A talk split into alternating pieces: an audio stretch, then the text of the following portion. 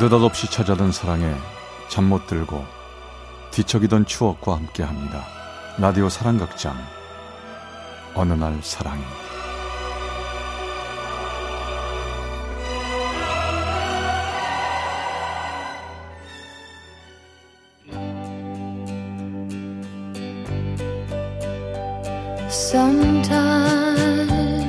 사랑의 체험수기. 어느 날 사랑이 제 315화 아침에 도착하는 꽃 한 송이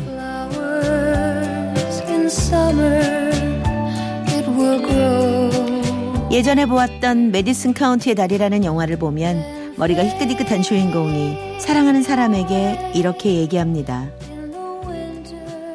세상을 살면서 이런 확실한 감정은 일생에 단 한 번 찾아옵니다. 몇 번을 다시 살더라도 다시는 오지 않을 감정 말입니다.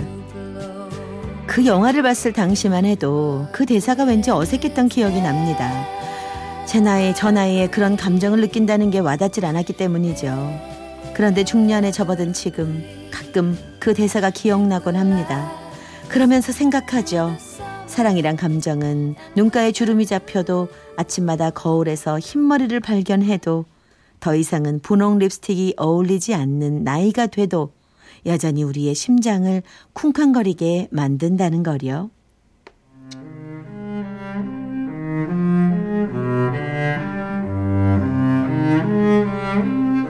전 남편과 헤어지고 두 아이를 홀로 키운 지 13년. 처음에는 너무 두렵고 힘겨워서 움츠리고 살았지만 전인의 마음을 고쳐먹었습니다. 아이들을 위해서라도 힘을 내야만 했죠. 그래서 뒤늦게 공부도 하고 새롭게 직장도 얻고 사람들과도 어울리면서 초등학교 동창회에서 일을 맡게 됐죠. 그러던 지난 봄 동창회에서는 큰 행사를 하게 됐고 저는 동창들에게 일일이 전화를 걸어 행사에 와달라고 당부했습니다.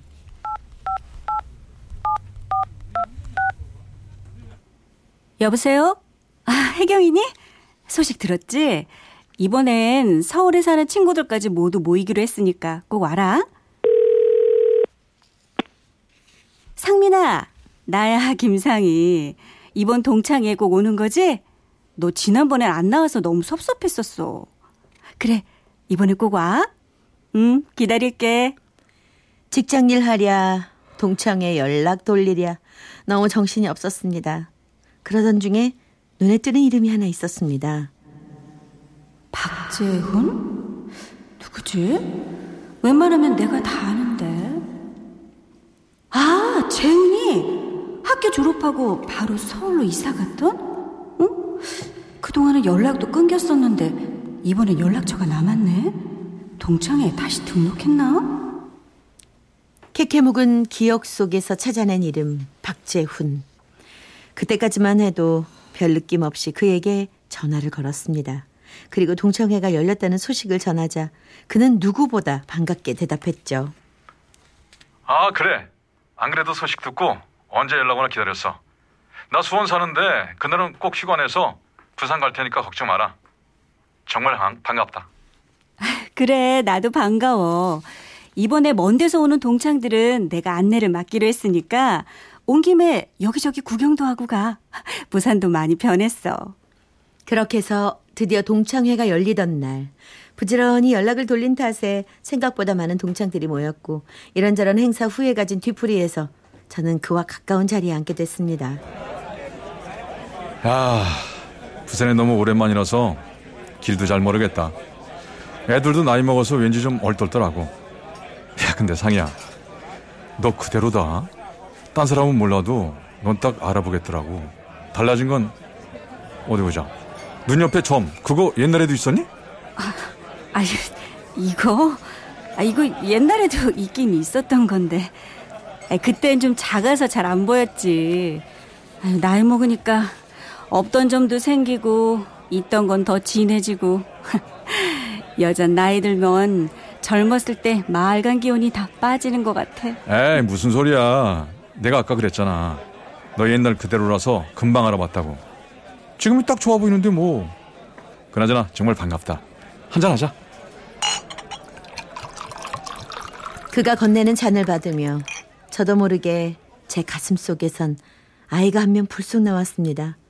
초등학교 졸업 앨범을 찍던 6학년 3반 14살 김상희. 세상의 문 앞에서 마냥 웃고 제잘되던 그 아이. 꿈, 꾸밈 없는 그의 미소는 나를 그 시절의 상의로 만들어 주었죠.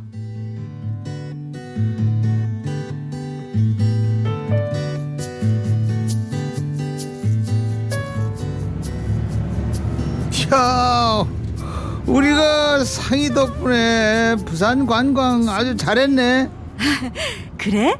괜찮았어? 오, 그러면 다행이고. 어, 부산도 많이 변해가지고 딴 동네 갔다야. 네가 이렇게 데려다 주니까 옛날 생각나고 좋다. 그지 않냐, 재훈아? 그러게 말이다. 응. 상희한테 신세를 너무 많이 줘서 나중에 어떻게 갚을지 걱정이다, 야. 동창회가 열리고 그 다음날 저는 멀리서 온 동창 몇 명을 데리고 여기저기 구경을 다녔습니다. 새로 생긴 대형 쇼핑몰부터 어릴 때 놀던 작은 공- 골목길까지 그렇게 다니다 보니 우린 오랜만에 만난 게 아니라 바로 작년까지 학교를 같이 다닌 친구들처럼 허물없이 어울리게 됐죠. 그렇게 하루를 보낸 후 친구들을 각자 숙소에 데려다 주는데 제일 마지막으로 그가 남았습니다. 이천아, 나차 타고 가면서 운전석이 아니라 조수석에 앉은 게 한 13년 정도 되는 것 같다. 기분 이상한데? 정말? 집에서 혼자만 운전하나 봐? 집사람이 운전할 줄 몰라? 아, 운전. 아니야, 그 사람 운전할 줄 알았어. 알았는데, 저기, 애 태우고 운전해서 가다가 사고가 크게 나서 두 사람만 먼저 멀리 떠나버렸어. 그게 한 13년 전이야. 그다음부턴 늘 혼자서 운전하고 다녔지. 아, 미안. 아니, 난 그것도 모르고 괜한 얘기를 꺼냈네. 아니야, 아니야. 5년 전만 해도 이런 얘기를 나도 못했는데 지금은 괜찮아. 너무 충격이 커서 8년 정도는 세상과 담쌓고 살았는데 안 되겠더라고. 늙은 부모님 걱정 끼치는 것도 뭐 죄송했고 그래서 5년 전부터 다시 일도 하고 사람도 만나러 다니는 거야. 그래서 동창회도 일부러 온 거고. 난 오늘 같이 다니면서 엊그제까지 초등학교 다닌 사람들 같았는데 그동안 우리 이런저런 일들 많이 겪었네. 아, 그거 알아? 나도 혼자 산 지 13년 됐어. 너랑 같지? 그래? 몰랐네. 13년 전 나 정말 사는 게 사는 게 아니라 지옥 같았는데 너도 그렇게 했구나. 그땐 정말 고단했는데 뭐 너나 나나 그래도 버티고 일한 거 맞지? 거기까지 얘기를 나누고 우리 둘은 한동안 아무 말도 하지 않았습니다. 하지만 알 수 있었죠. 우리 둘은 다른 사람에게 감췄던 외로움과 상처를 서로 말없이 다독거려 주고 있었다는 거려.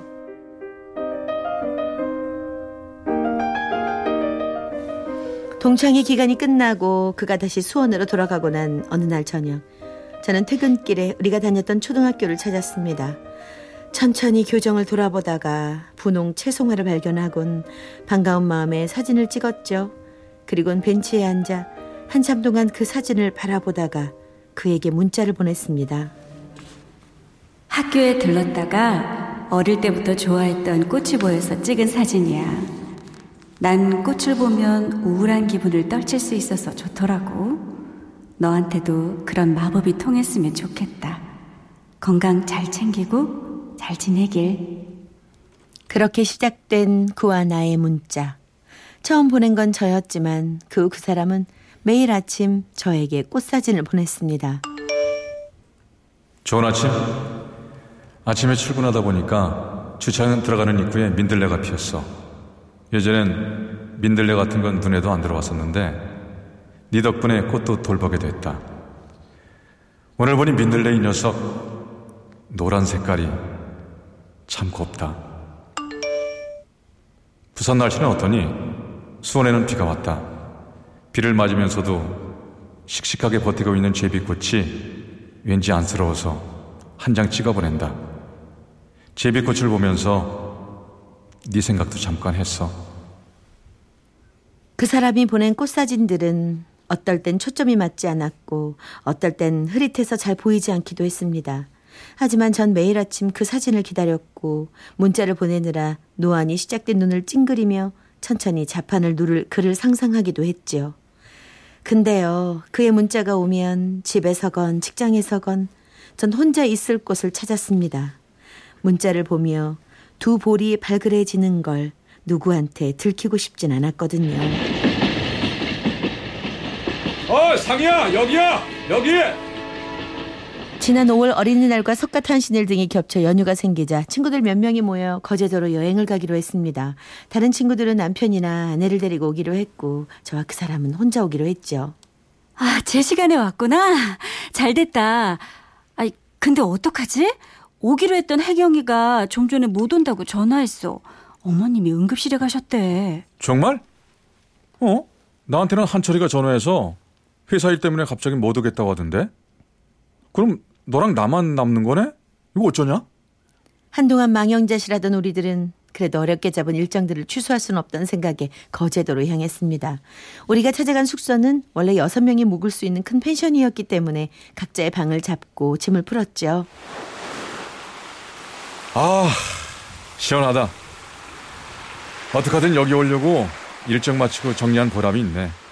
사실 나 어제도 미리 일하느라고 밤샜어. 눈이 다 쓰리다, 야. 아유, 피곤하겠네, 그럼.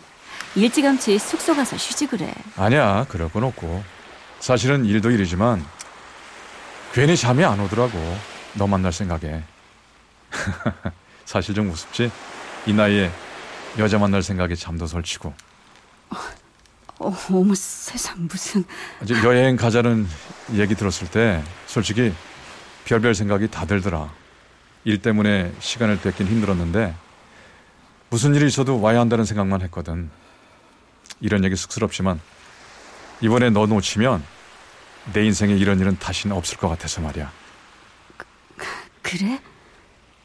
아, 나도 사실 남편이랑 헤어진 다음 남자를 또 만날 거란 생각 한 번도 안 했어. 그냥 애들만 보고 정신없이 살았거든. 근데 너랑 만난 다음 네가 보내주는 꽃사진을 보면서 생각했어. 이젠 애들이 아니라 날 위해서 살아야겠다고. 나도 이젠 그 정도 행복을 누려도 되지 않냐고. 나 그래도 누가 뭐라 하진 않겠지?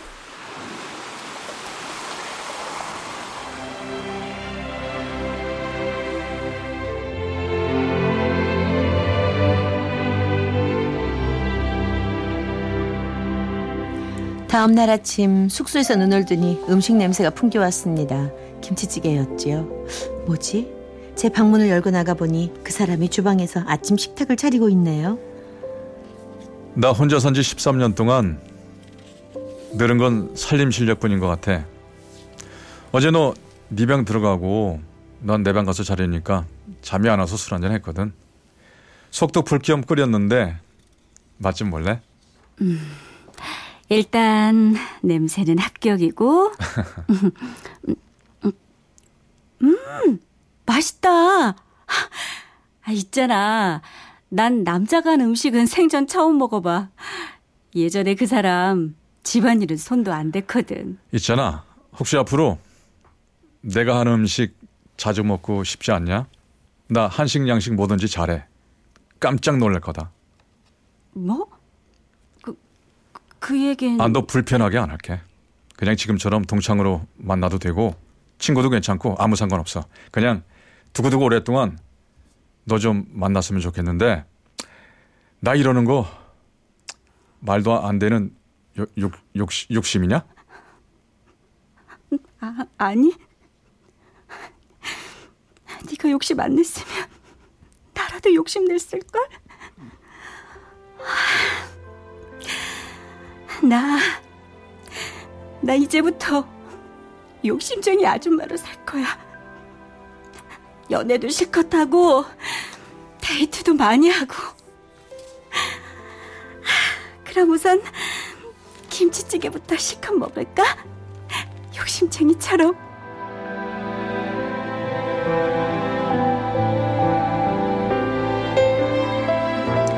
그 사람과 저 요즘 주변 사람들이 얼마나 수군대는지 모릅니다. 그 나이에 무슨 젊은 애들처럼 알콩달콩이냐고 말이죠. 근데요, 응원도 많이 받았어요. 아는 분은 우리 둘의 커플링도 맞춰주기로 하셨죠. 이젠 주름이 잡히고 마디가 굵어진 손에 그 반지를 끼우는데 눈물이 울컥했죠. 그리고 속으로 읊조립니다. 다신 찾아오지 않을 일생에 단 한 번 사랑을 주는 그 사람을 저한테 보내준 누군가에게 고맙다고. 정말 고맙다고 말이죠.